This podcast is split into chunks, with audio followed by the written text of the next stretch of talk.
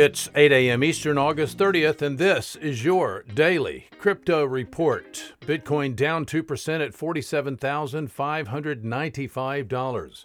Ethereum down 1% at $3,165.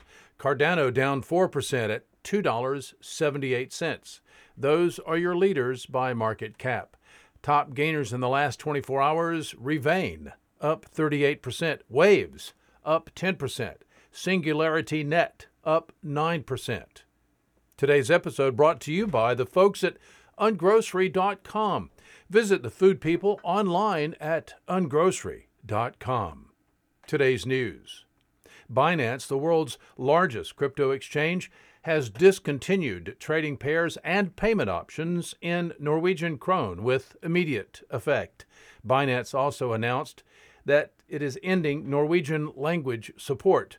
The move extends Binance updates and product offerings changes to more proactively tackle regulatory challenges.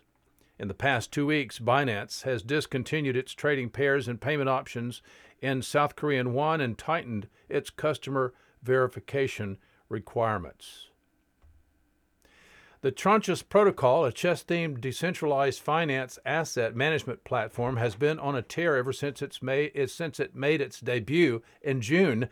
Evidence of the popularity of the project, which is backed by investment firm Three Arrows Capital, can be found in its total value locked, which has risen to above 1.1 billion since the launch.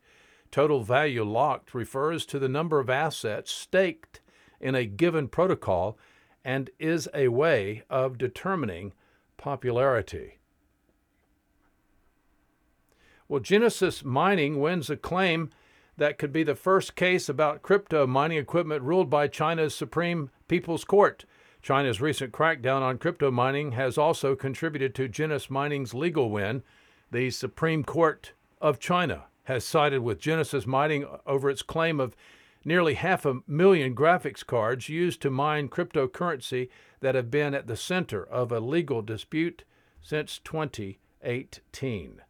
That's all for us for today. Visit us at dailycryptoreport.io for sources and for links. Find us on social media, add us to your Alexa flash briefing, and listen to us everywhere else you podcast under Daily Crypto Report.